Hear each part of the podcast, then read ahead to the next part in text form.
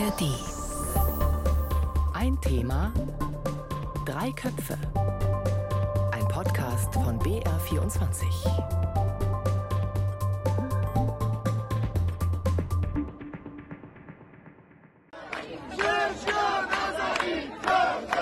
Das war der Ruf, der aus dem Iran bis auch zu uns hier in Deutschland und in der ganzen Welt zu hören war über Medienberichte und auch Videos in den sozialen Netzwerken. Jinjan Azadi, Frau, Leben, Freiheit. Das forderten Menschen im Iran und sie protestierten damit gegen das Regime. Das war vor allem im Herbst und im Winter richtig laut zu hören. Jinjan Azadi. Und heute? Da habe ich zumindest den Eindruck, dass es ja viel weniger Berichte über diese Proteste im Iran gibt. Die Frage, woran liegt das? Nur daran, dass die mediale Aufmerksamkeit vielleicht weitergezogen ist, weil andere Krisen, andere Proteste wichtiger geworden sind? Oder sind die Proteste vielleicht verstummt, weil das Regime sie gewaltsam niedergeschlagen hat? Oder, ja, vielleicht die etwas naive Variante, hat sich die Situation im Iran einfach so verbessert, dass gar keine Demonstrationen mehr nötig sind? Ja, diese letzte Variante, die können wir vielleicht schon mal ausschließen, so viel schon mal vorweg. Aber die Frage bleibt, was wurde aus der Protestbewegung im Iran? Ich bin Linus Lühring und in dieser Ausgabe von Ein Thema drei Köpfe, da stellen wir diese Frage und richten eben den Fokus voll auf den Iran. Ich freue mich, dass da zwei Expertinnen hier mit dabei sind bei Thema Drei Köpfe, die die Lage im Iran immer im Blick haben, wenn auch aus unterschiedlichen Perspektiven. Zum einen ist Katharina Willinger da. Du bist ARD-Korrespondentin für den Iran, Katharina. Du arbeitest aber vor allem von Istanbul aus. Katharina, wir haben auch schon mal hier in ein Thema Drei Köpfe miteinander gesprochen, als es um den Iran ging. Die Folge kann man auch, kann man auch noch nachhören in der ARD-Audiothek. Damals hast du immer wieder betont, Katharina, es ist total schwierig, in den Iran zu kommen. Das Visum ist schwer zu bekommen. Du kannst nicht einreisen. Inzwischen konntest du wieder einreisen. Erklär doch mal kurz, wann warst du da? Wozu hast du da genau recherchiert? Also ich war zuletzt im Januar, Ende Januar dieses Jahres im Iran. Ich hatte vier Monate lang, mehr als vier Monate kein Visum bekommen von den Behörden nach Ausbruch der Proteste. Es hat lange gedauert und im Januar hat man mich dann reingelassen, nicht nur mich, sondern auch viele andere ausländische Journalisten. Ich glaube, es war so ein bisschen das Signal des Regimes, ähm, wir haben alles im Griff, kommt ruhig und schaut euch um, wir haben nichts zu verbergen. Mein Eindruck von vor Ort war dann ein, ein anderer. Ich habe einen Iran gefunden, der sich noch mal deutlich verändert hat in diesem knapp halben Jahr. Frauen, die ohne Kopftuch, sogar ohne Schal, teilweise ohne Mantel, also relativ normal, wie ich auch hier in Istanbul auf die Straße gehe, in Teheran unterwegs waren, trotz, das muss man immer wieder betonen, der nach wie vor geltenden Kleiderordnung, die das Regime ja vorgibt und generell eine Stimmung vorgefunden, die ich würde es jetzt mal beschreiben zwischen ja depressiv und enttäuscht bis hin zu hoffnungsvoll, dass sich da jetzt überhaupt so viele Menschen zusammengefunden haben, um gegen das Regime zu protestieren, vorgefunden. Ähm, also es war spannend dort zu sein und ich hoffe jetzt, es läuft gerade aktuell wieder ein Antrag, dass ich in den nächsten Wochen wieder einreisen kann. Ja, deine Eindrücke, die du gerade schon äh, angefangen hast zu schildern, die vertiefen wir gleich. Erstmal noch zum dritten Kopf hier in der Runde.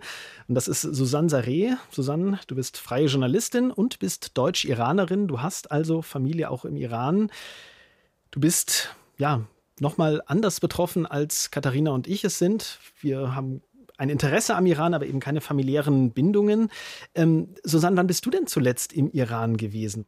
Ja, ich bin ja Doppelstaatsangehörige, das heißt also, ich bin äh, viele Jahre lang auch sehr einfach und sehr regelmäßig ähm, zwischen Iran und Deutschland gereist. Und zuletzt war ich dort 2020, was auch ja ein Zeitpunkt war, zu dem ich nicht geglaubt hätte, dass ich dann irgendwann nicht mehr jedes Jahr meine Familie dort besuchen kann. Und ähm, das, was Katharina Willinger schildert, dass sich das Straßenbild so geändert hat, dass auf den Straßen man immer weniger Menschen mit Kopftuch sieht, ist etwas, was ich 2020 so noch gar nicht erleben konnte und ähm, ja, auch irgendwie sehr viel Hoffnung macht, dass sich schon sehr, sehr viel einfach auch an Mut und Veränderung auf den Straßen verändert hat.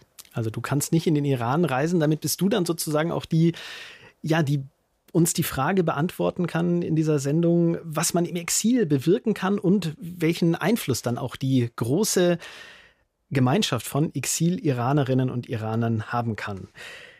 Nochmal kurz zum Fahrplan dieser Sendung. Erstmal müssen wir dir gleich den Blick zurückwerfen. Um was geht's nochmal bei diesen Protesten? Was ist bisher passiert? Und dann würde ich gern eben in die Gegenwart kommen, beide Seiten beleuchten, die Protestierenden und auch die Reaktion des Regimes. Wie sieht es da gerade aus? Wie lebendig sind diese Proteste noch? Und auch auf die internationale Ebene würde ich blicken. Welche Rolle hat zum Beispiel der Ukraine-Krieg gespielt, wenn es darum geht, wie das Regime sich darstellt, wie das Regime umgeht mit diesen Protesten? Und am Ende wenig überraschend die Frage aus eurer Perspektive, wie werden diese Proteste weitergehen? Erstmal aber nochmal die Einstiegsfrage. Wie kam es zu diesen Protesten? Der Auslöser der landesweiten Demonstrationen im Iran, das war der Tod von Gina Mahsa Amini im September 2022. Sie war damals 22 Jahre alt. Sie starb im Polizeigewahrsam und die Sittenpolizei, die hatte sie festgenommen und der Vorwurf war eben ein angeblicher Verstoß gegen die Kleidungsvorschriften, die es im Iran eben gibt. Vereinfacht gesagt, ihr Kopftuch, das saß nicht richtig und das müssen alle Frauen im Iran verpflichtend tragen. Dieser Tod von Gina Mahsa Amini, der hat dann diese landesweiten Proteste ausgelöst, über die wir eben jetzt ja schon gesprochen haben.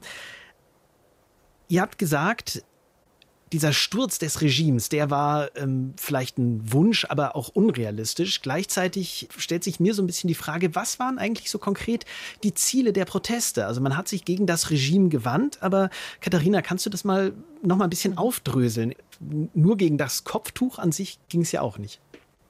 Nee, also zunächst, äh, du hast es ja schon kurz beschrieben, ging es ja um den Tod einer jungen Frau, Gina Massa Amini. Die wurde festgenommen von der Gashte Erschad, der Sittenpolizei.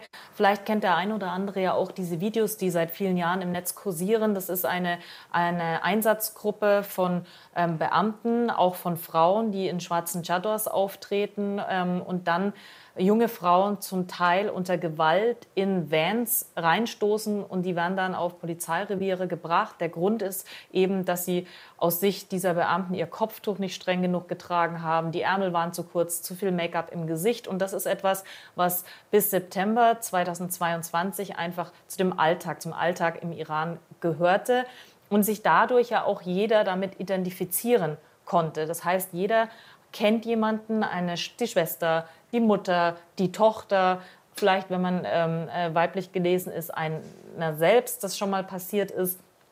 Ähm, und konnte sich dann damit identifizieren. Und deswegen war der Aufschrei auch so groß, so laut und landesweit ja auch. Und, und äh, ganz kurz, Katharina, wenn ich da mhm. einhaken darf, nicht nur eben unter Frauen, sondern auch Männer haben sich mit diesem Protest solidarisiert.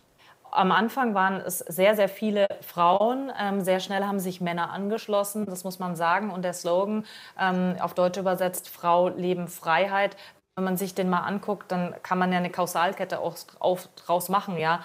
Wenn Frauen nicht frei sind, wenn Frauen kein Recht auf ein freies, auf ein selbstbestimmtes Leben haben, dann kann das ganze Land nicht frei sein. Und ich glaube, das haben viele begriffen, ähm, mit Sicherheit nicht jeder im Land, ähm, äh, aber es ist etwas, was sich in den letzten Monaten eben noch mal dahin entwickelt hat, dass dieser ähm, I have your back, sagt man im Englischen. Dieser Gedanke, ich stehe hinter dir, ich stehe hinter euch, mhm. der hat sich verbreitet auch bei den Frauen.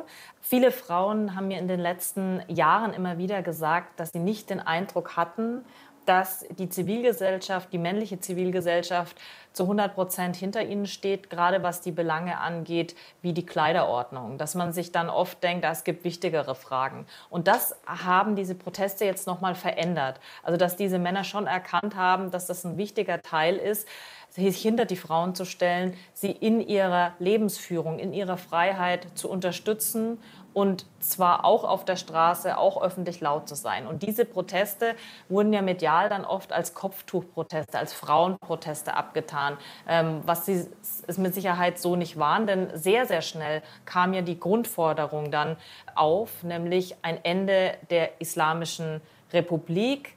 Islamie Cumhuriyet Islami Nemichom war dann der Slogan. Wir wollen die ähm, Islamische Republik nicht mehr haben. Und das ist natürlich eine Kampfansage gegen die ganz oben, gegen den Religionsführer, gegen den obersten Führer Khamenei.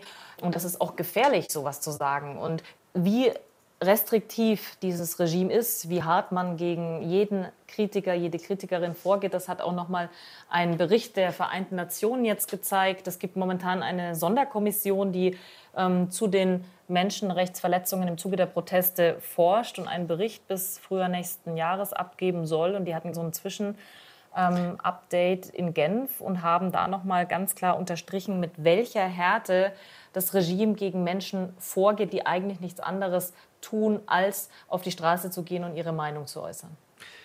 Susanne, wie ist das jetzt für dich? Du hast gesagt, du warst 2020 zuletzt im Iran. Hättest du dir das vorstellen können, dass da so eine Bewegung entsteht und auch so ein Zusammengehörigkeitsgefühl, von dem wir eben hier schon gesprochen haben, dass sich sowas entwickelt? Das ähm, ist für mich so eine Frage, die ich sehr schwer beantworten kann, weil ich mhm. glaube, ähm, jeder, der äh, den Iran bereist hat oder ähm, etwas länger mal im Iran war, weiß, dass ähm, schon immer die Gespräche hinter verschlossener Tür so waren, dass die Mehrheit, mit denen man sich unterhält, ja, sich ein anderes System wünschen, dass es da weit mehr geht als nur um die Kopftuchfrage.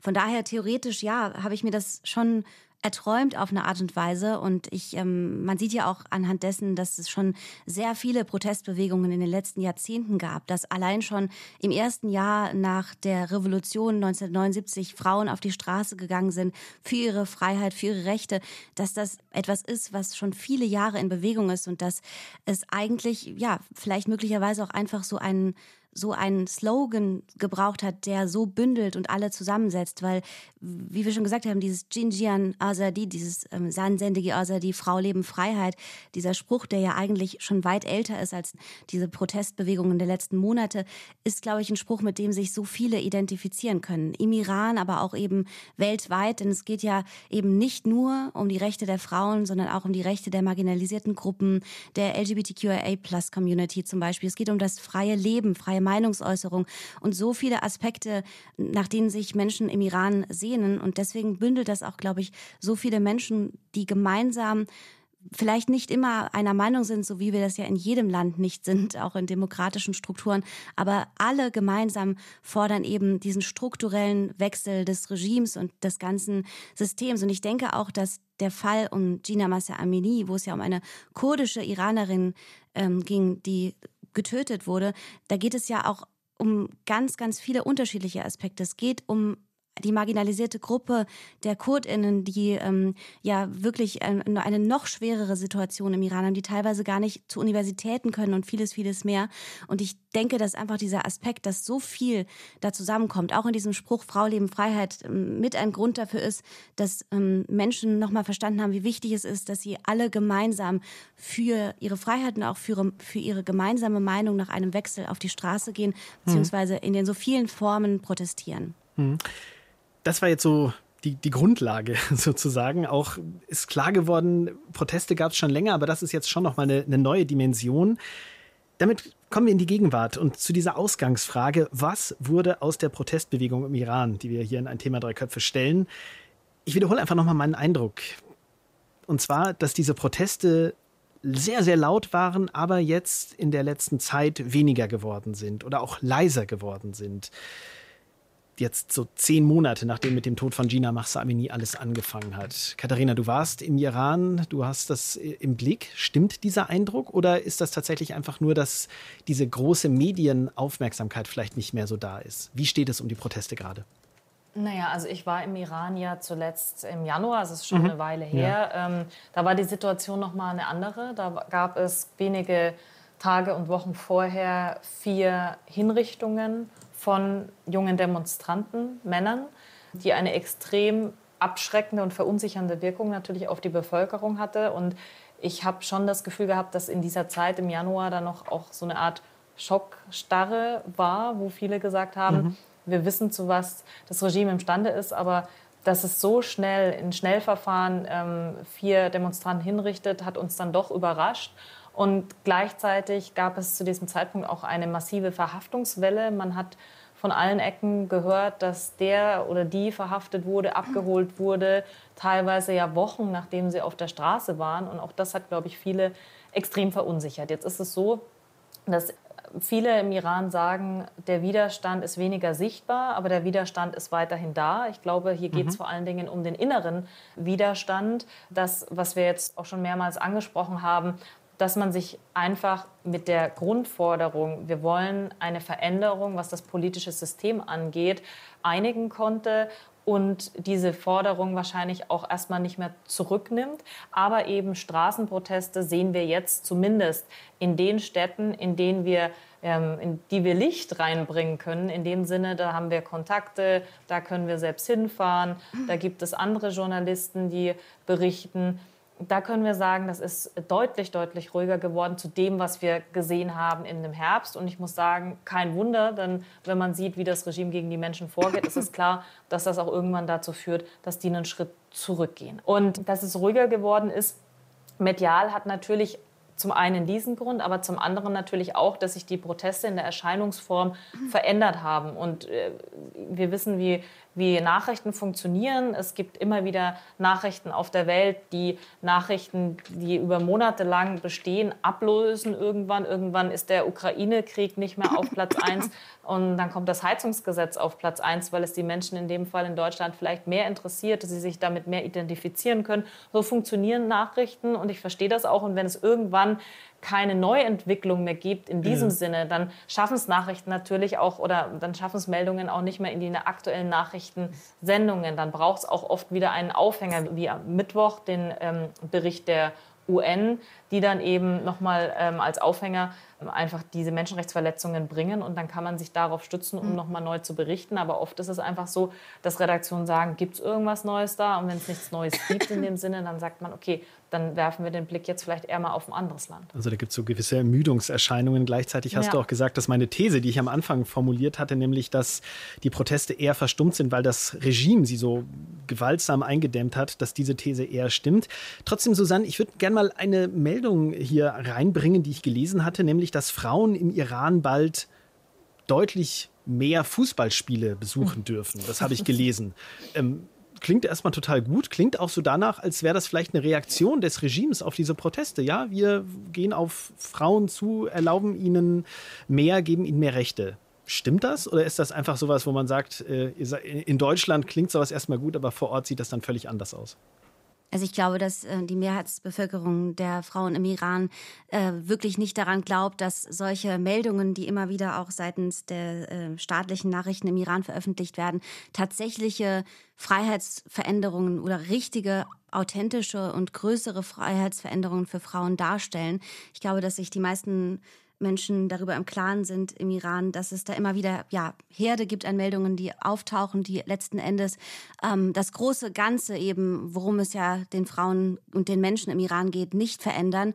Und ich möchte auch hinzufügen, sicherlich geht es ähm, für uns als medienschaffende Menschen oft um bildstarke oder wirklich ähm, große Ereignisse, wo dann natürlich so eine Meldung, dass jetzt äh, Frauen mehr äh, Fußballspiele besuchen dürfen, durchaus äh, mehr eine Meldung wert ist als die vielen kleinen Protestbewegungen, die nach wie vor im Land stattfinden. Und das muss man betonen, trotz 20.000 allein nach offiziellen Zahlen Inhaftierungen, Hinrichtungen geht der Protest weiter im Land und das durch ganz viele verschiedene andere Formen, durch beispielsweise beschriftete Geldscheine, durch Rufe von Dächern, durch beschriftete Wände und Plakate. Es gibt immer wieder ja, Protestbewegungen durch beispielsweise Universitäten und der große Widerstand im Netz findet weiter statt. Protest mhm. durch eben die Kleidervorschriften, die sich nicht äh, die Frauen und auch nicht Männer halten und vor allen Dingen eben Tanz, Musik und Kultur als Teil des Protests und wie man ja eben sieht an vereinzelten Bildern, die uns auch aus Regionen erreichen im Land, in denen es noch schwieriger ist, ähm, frei zu berichten oder auch irgendwie Bild- oder Videomaterial zu erhalten. Das, was man sieht, ist, dass es auch immer wieder äh, Demonstrationen gibt und das zeigt, dass der Protest, wenn er auch so stark ja, bestraft wird, dass er, dass er nach, nichtsdestotrotz weitergeht. Hm, das ist also auch eine Veränderung des Protests. Nicht mehr auf der Straße, sondern eher subtiler. Also beschriftete Geldscheine zum Beispiel, das ist ja ziemlich kreativ. Also da hat sich was verändert, aber ich habe den Eindruck, dass sich auch die, die Strategien des, des Regimes verändert haben. Also am Anfang gab es deutlich mehr, so ist mein Eindruck, offene Gewalt, es gab Wasserwerfer und jetzt habe ich den Eindruck, es gibt viel weniger solcher Videos auch in den sozialen Netzwerken zu sehen.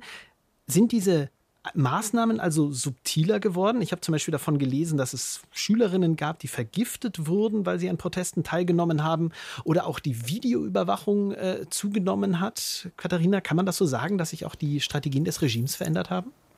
Ja, ich denke schon, dass sich die Strategie verändert hat, ähm, dass es auch notwendig war, aus Sicht des Regimes die Strategien zu verändern, was wir beispielsweise auf der Straße jetzt nicht mehr sehen. Und das sind ja Bilder, die extrem hohen Nachrichtenwert hätten, ist diese prügelnde Sittenpolizei, die Frauen ja. dann in, in Vans zieht. Das hast und du am Anfang die, gesagt, ne? Das habe ich am Anfang erwähnt. Und das dann quasi natürlich weniger hergibt, wenn sie Kameraüberwachung nutzen. Das sind übrigens Dinge, die werden immer wieder diskutiert, schon seit vielen Jahren, dass man eben diesen Überwachungsapparat mehr ähm, in die moderne, ins moderne Zeitalter sozusagen bringen will und Kameraüberwachung ähm, nutzt dafür. Es wird zum Teil schon seit vielen Jahren auch genutzt im Straßenverkehr. Wenn Frauen ohne Kopftuch beispielsweise Auto fahren, dann wird ihr Nummernschild registriert und dann bekommen sie einen Strafzettel und der beinhaltet, dass du dein Auto abgeben musst für mehrere Wochen. Und wenn du ähm, diese aus Sicht der Islamischen Republik Straftat mehrere Male begehst, dann musst du vielleicht deinen Führerschein abgeben oder du bekommst eine hohe Geldstrafe bis hin zu einem Gerichtsverfahren. Das gibt es und das soll jetzt noch weiter ausgebaut werden. Oh, Katharina, um es noch mal kurz festzuhalten, und das alles nur, weil dein Kopftuch nicht richtig saß oder weil du gar keins aufhattest? Ja, natürlich. Also das Kopftuch, die Kleiderordnung gehört einfach zu einer der Säulen der Islamischen Republik, der islamischen Identität aus Sicht des, der Regierung in Teheran und ist ihnen so wichtig und sie werden davon eben nicht abrücken. Wir haben in den letzten Monaten immer wieder darüber diskutiert, ob es denn aus Sicht dieses Regimes nicht der klügste Schachzug wäre, zu sagen, gut, wir kommen euch da entgegen, kleidet euch wie ihr möchtet, wir mischen uns da nicht mehr ein und Liegt dann ist Hand, Ruhe. Ja. ja, aber das äh, würde bedeuten, dass dieses Regime einen Großteil seiner Macht aufgibt, der ja beinhaltet, dass er einen Teil der Bevölkerung unterdrückt, in dem Fall den weiblichen Teil, den er ja durch mhm. klare Gesetze im Griff hat. Das sind ja nicht nur die Gesetze der Kleiderordnung, sondern Frauen sind im Iran per Gesetz Bürger zweiter Klasse. Das fängt an bei Dingen wie, dass sie im Scheidungsrecht benachteiligt sind, im Sorgerecht benachteiligt sind, bis hin zu, dass sie Positionen, bestimmte Positionen im Land oder Berufe überhaupt nicht ausüben dürfen. Ja, und das würde dem gleichkommen, dass man da sozusagen einen Teil seiner Macht abgibt. Und viele sagen, es wäre dann der Anfang vom Ende der Islamischen Republik. Und deswegen beharrt man da so drauf, weiter gegen die Frauen im Land vorzugehen. Mhm. Katharina, du hast gerade gesagt, dass diese Maßnahmen des Regimes subtiler geworden sind, auch so ist mein Eindruck, um einfach diese Bilder nicht mehr zu produzieren. Und dabei spielt ja auch die internationale Wahrnehmung eine Rolle. Und ich würde jetzt am Ende gerne noch auf diese internationale Ebene blicken. Susanne, und da würde ich gerne konkret auf deine Situation hier zu sprechen können, kommen. Du bist Deutsch-Iranerin. Da könnte man ja erstmal sagen, ja, Deutschland ist erstmal weit weg vom Iran. Du bist hier in Sicherheit. Aber der Verfassungsschutzbericht, der vor kurzem vorgestellt wurde, der hat Menschen iranischer Herkunft oder eben mit Familie im Iran nochmal eindrücklich gewarnt. Da heißt es, wer sich hier kritisch äußert dem Regime gegenüber, der könnte überwacht werden von iranischer Seite oder sogar bedroht werden. Also das Ziel Einschüchterung laut Verfassungsschutzbericht könnte auch hier in Deutschland verfolgt werden. Wie ist das konkret, Susanne, in deinem Alltag, in deiner Arbeit als Journalistin? Du moderierst auch Veranstaltungen auch zum Thema Iran. Fühlst du dich da bedroht, auch hier in Deutschland?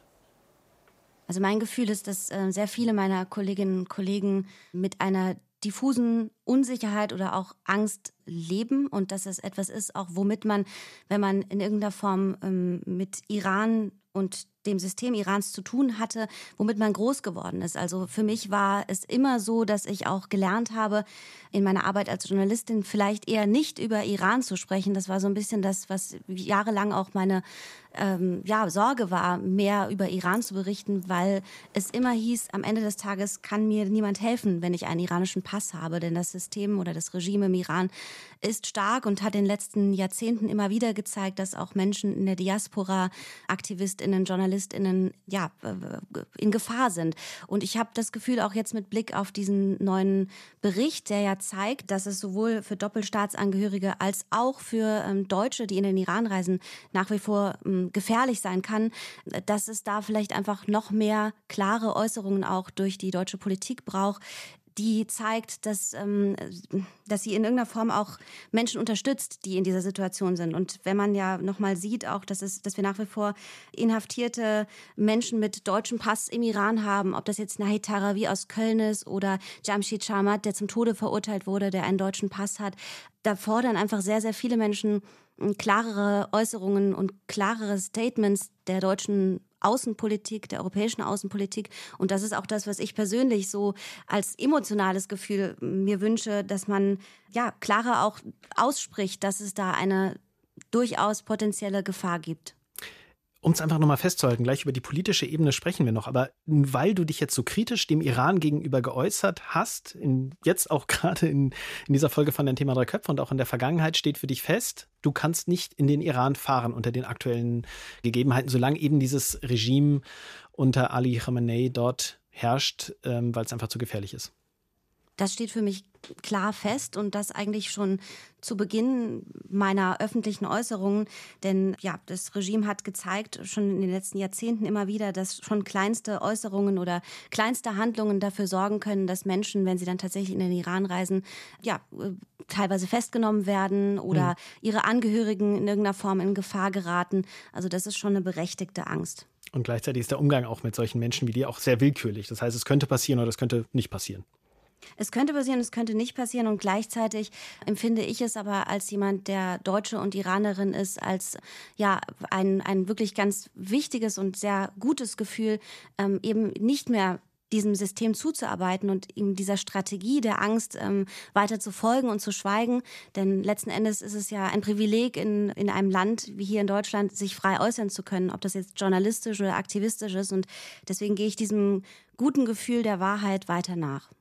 Susanne, du hast gerade gesagt, du würdest dir von der deutschen Außenpolitik da einfach noch ein stärkeres Signal wünschen, eine eindeutigere Positionierung und ja, einen größeren Rückhalt auch äh, für diese Proteste im Iran. Jetzt ist es ja gleichzeitig aber so, dass der Ukraine-Krieg damit reinspielt und damit der Iran einen neuen starken Partner gewonnen hat, nämlich Russland. Der Iran liefert unter anderem Drohnen an Russland. Auch China ähm, auch das Verhältnis zwischen dem Iran und China hat sich deutlich verbessert und zuletzt auch Saudi-Arabien und der Iran haben sich angenähert. Also eigentlich zwei ja durchaus verfeindete Staaten sind sich näher gekommen. Vor, dieser, vor diesem Hintergrund kann man sich vielleicht vorstellen, dass es äh, gar nicht so einfach ist, den, den Iran zu, zu isolieren und, und mit Forderungen durchzudringen. Das läuft für mich auf die Frage vielleicht hinaus, dass gerade die internationalen Bedingungen einfach ungünstig sind für Veränderungen im Iran. Kann man das auf so eine einfache Beobachtung runterbrechen? Nee, das denke ich nicht, denn also okay. diese strategische ähm, Orientierung Richtung, ich sage jetzt mal grob Osten, ähm, mhm. in, dem Sinn, in dem Falle China, daneben aber auch Russland und jetzt neuerdings auch Saudi-Arabien. Das ist eine Entwicklung, die gibt es ja nicht erst seit einigen Monaten. Ja, Saudi-Arabien schon, aber Russland mhm. und China ein, sind enge Partner des Iran seit vielen Jahren. Man macht wirtschaftlich Geschäfte mit den Chinesen, mit den Russen. Man führt Stellvertreterkriege gemeinsam zum Teil. Man ist in Syrien einer der engsten Verbündeten der Russen. Und das ist nichts, was neu ist. Und das hat natürlich von iranischer Seite seit vielen, vielen Jahren das Ziel, eben sich Partner, verlässliche Partner zu suchen, die selbst immer wieder in Konflikten stehen mit dem sogenannten globalen Westen. Und jetzt die Verbündung oder beziehungsweise die Annäherung, muss man sagen, zu Saudi-Arabien, muss man vor dem gleichen Hintergrund sehen. Es ist absolut im Interesse des Iran, zumindest den Eindruck von Stabilität im Nahen Osten und den Eindruck zu verschärfen, dass man seine Krisen selbst lösen kann. Es geht natürlich auch um wirtschaftliche Interessen. Der Iran ist wirtschaftlich stark isoliert und braucht neue Partner.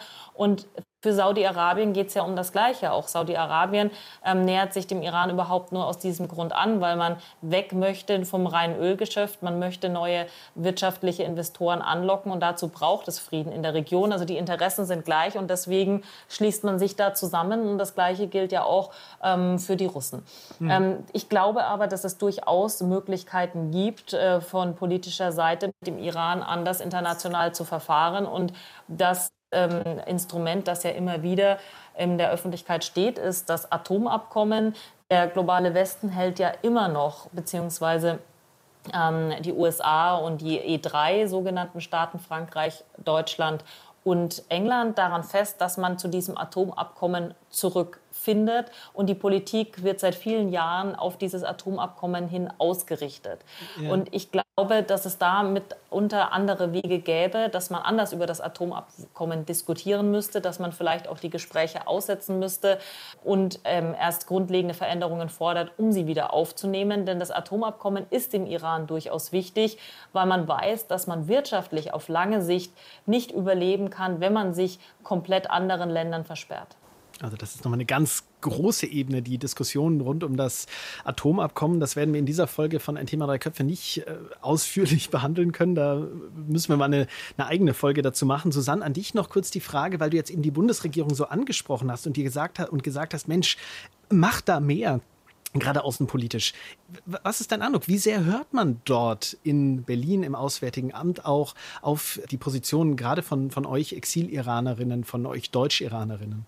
Also da hat sich in den letzten Monaten natürlich vieles getan. Gleichzeitig macht sich aber auch große äh, großer Unmut und Enttäuschung breit, denn ja, nach wie vor finden Gespräche statt, nach wie vor ist beispielsweise die Forderung von vielen Aktivistinnen und Aktivisten, die sogenannte Revolutionsgarde, der Machtapparat, der paramilitärische der Islamischen Republik Iran auf die EU-Terrorliste beispielsweise zu setzen. Und viele fordern einfach eine klare Haltung. Und ich glaube, mit Blick auf das, was Katharina angedeutet hat, nämlich eben der mächtigen geopolitischen Lage Irans, eben der Bande auch zwischen Iran und anderen Machtstaaten wie beispielsweise China und Russland, der wirtschaftlichen Interessen, sind ja viele strategische Gedankengänge einerseits nachvollziehbar und andererseits finde ich, gerade müssen wir uns in Deutschland mit mhm. Blick auf unsere Geschichte die Frage stellen, ja, wie wir mit unseren eurozentristischen Werten und mit unseren Werten, die wir hier vertreten wollen, wie wir eine klare Haltung zeigen können gegen Menschenrechtsverletzungen, gegen Folter,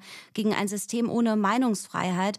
Und deswegen finde ich es umso wichtiger, dass wir trotz geopolitischer, strategischer Handlungen wir weiter klare Kante eben ähm, gegen diese wirklich äh, menschenrechtsverachtende Situation weiter äußern und uns da weiter positionieren vielleicht noch klarer eben äh, in Zukunft handeln. Man muss aber auch hinzufügen, in Deutschland wird natürlich die Rolle der Bundesregierung und der Umgang des Auswärtigen Amtes beispielsweise mit dem Iran immer wieder diskutiert. Was ich schon aus vielen Hintergrundgesprächen mit Politikern verschiedener Nationen immer wieder auch mitgenommen habe, ist, dass beispielsweise die Bundesregierung bzw das Außenministerium unter Baerbock innerhalb Europas teilweise auf relativ verlorenem Posten kämpft, wenn es darum mhm. geht, Mitstreiter zu gewinnen, sich gegen den Iran zu positionieren, beziehungsweise die alte Iran-Politik zu überdenken. Also als Beispiel kann man vielleicht auch diese UN-Resolution anführen, die es im November gab. Die wurde von Annalena Baerbock auf den Weg gebracht. Da ging es eben darum, eine Kommission einzusetzen, die die Menschenrechtsverletzungen untersucht, die jetzt im Zuge der Proteste vom Regime mutmaßlich begangen worden sind. Und da hat man als einzigen Mitstreiter Island gefunden. Die isländische Außenministerin ist mitgegangen und hat die Resolution mit beantragt. Weder Frankreich noch Italien noch Spanien noch Dänemark und wie sie alle heißen, waren bereit, diesen Schritt mitzutragen. Und das ist, glaube ich, ein Problem, das auch das politische Arbeiten, wenn wir jetzt realpolitisch sprechen, der Bundesregierung bzw. der Außenministerin natürlich prägt, ohne jetzt alles was die Iran-Politik angeht, der Deutschen in Schutz nehmen zu wollen. Also da steht Deutschland alleine, da sagst du, Katharina. Jetzt am Abschluss dieser Folge nochmal der Blick in die Zukunft. In etwa zwei Monaten, da ist der erste Jahrestag des Todes von Gina Mahsa Amini. Also dieser Tod der jungen Frau, der alles ausgelöst hat im Iran. An euch beide kurz noch die Frage, was erwartet ihr? Werden dann rund um diesen Tag im September die Proteste nochmal stärker werden? Also gibt es da vielleicht ein Aufflammen dieser Bewegung? Das denke ich schon, weil Jahrestage sind ja weltweit immer wieder ähm, Anlass, ähm, dass man nochmal auf die Straße kommt, dass man an bestimmte Dinge erinnert und vielleicht auch Grund zur Hoffnung, dass Dinge vielleicht nochmal wieder aufgenommen werden. Also ich glaube schon, dass sich die iranische Zivilgesellschaft da einiges einfallen lassen wird. Vielleicht müssen sie auch extrem kreativ sein, um überhaupt was auf die Beine zu stellen. Denn klar ist, auch bei Jahrestagen, die quasi regimekritisch sind, wird sich das Regime extrem aufstellen. Und zwar nicht erst ähm, zwei Tage vorher, sondern das wird wahrscheinlich jetzt schon in den nächsten Wochen dazu führen, dass die Überprüfung, dass die Bespitzelung und dass der, der Geheimdienst noch mal mehr machen wird, als er ohnehin schon tut. Wie siehst du das? Was erwartest du, Susanne? Gerade Jahrestage sind natürlich weltweit und vor allen Dingen auch im Iran sehr, sehr wichtig. Ich rechne auch damit, dass die Proteste weitergehen werden. Es werden viele Jahrestage kommen, eben nicht nur von Gina Massa Amini, sondern von beispielsweise vielen anderen jungen Menschen, die im Zuge der letzten Monate getötet wurden. Und deswegen glaube ich auch für politische und auch für zivile Perspektiven bleibt es so wichtig, dass eben die Arbeit auch von Katharina Willinger beispielsweise, die auch ins Land reisen kann, so wichtig bleibt, dass wir weiter die Bilder auch in den nächsten Monaten haben werden, dass weiter eine Berichterstattung stattfindet und der Diskurs weiter am Laufen gehalten wird. Also Katharina, du als ARD-Korrespondentin in Istanbul auch zuständig für den Iran und Susanne, du als deutsche Iranerin, ihr beide glaubt, dass die Proteste nochmal äh, ja, stärker werden im Iran, aber eben auch die Restriktionen. Und das war ein Thema Drei Köpfe für heute. Wir haben darüber gesprochen und wir haben gefragt, was wurde aus den Protesten im Iran? Wir haben gemerkt, die Proteste gibt es noch, sie sind aber ein bisschen anders geworden, sie sind subtiler geworden und das liegt eben auch daran, dass das iranische Regime deutlich stärker vorgeht gegen die Proteste, aber auch anders vorgeht. Auch das haben wir gemerkt. Wir haben von Vergiftungen gehört, auch stärkeren Überwachungen und auch Hinrichtungen. Und an dieser Stelle nochmal eine Zahl, die ich jetzt noch gar nicht erwähnt habe, die aber mich auch wirklich schockiert hat. In diesem Jahr, im ersten Halbjahr dieses Jahres, da sind etwa 350 Menschen hingerichtet worden und das ist ein Drittel mehr als im gleichen Zeitraum im Vorjahr, also im ersten Halbjahr 2022. Das zeigt, wie angespannt die Lage im Iran ist. Aber, und das macht vielleicht Hoffnung, Susanne und Katharina, ihr beide habt gesagt, wie wichtig und wie stark die Gemeinschaft der Menschen im Iran geworden ist. Und ihr wart auch, wenn ich euch richtig verstanden habe, überzeugt, dass das bleiben wird. Jetzt noch eine Empfehlung an dieser Stelle. Proteste, den Willen, etwas zu verändern. Darum geht es auch immer wieder im Podcast. Die Sache ist die. Und im Mittelpunkt steht da immer ein Gegenstand, der für viel mehr steht, als man eben denkt. Die Kolleginnen und Kollegen vom Zündfunk von Bayern 2, die machen Die Sache ist die, diesen Podcast, und stellen zum Beispiel auch die Frage, wie kam es dazu, dass der Sekundenkleber so zentral wurde für den Protest rund um die Klimapolitik diese Folge. Die habe ich in den Show Notes verlinkt und alle Folgen von Die Sache ist die gibt es in der ARD Audiothek. Und da gibt es auch ein Thema drei Köpfe zum Abonnieren. Wir würden uns sehr freuen, wenn ihr da auf die Glocke klickt. Und Feedback zu dieser Ausgabe von ein Thema drei Köpfe oder anderen gerne schicken an redaktionpolitik.br.de. Ein Thema drei Köpfe. Heute mit Katharina Willinger, Susan Sari und Linus Lühring.